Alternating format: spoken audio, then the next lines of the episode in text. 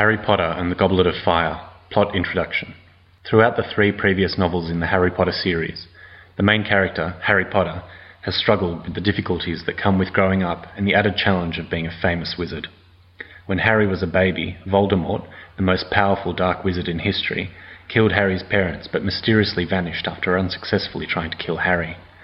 This results in Harry's immediate fame and his being placed in the care of his muggle, or non magical, Aunt Petunia and Uncle Vernon, who have a son named Dudley Dursley. Harry enters the wizarding world at the age of ten, enrolling in Hogwarts School of Witchcraft and Wizardry.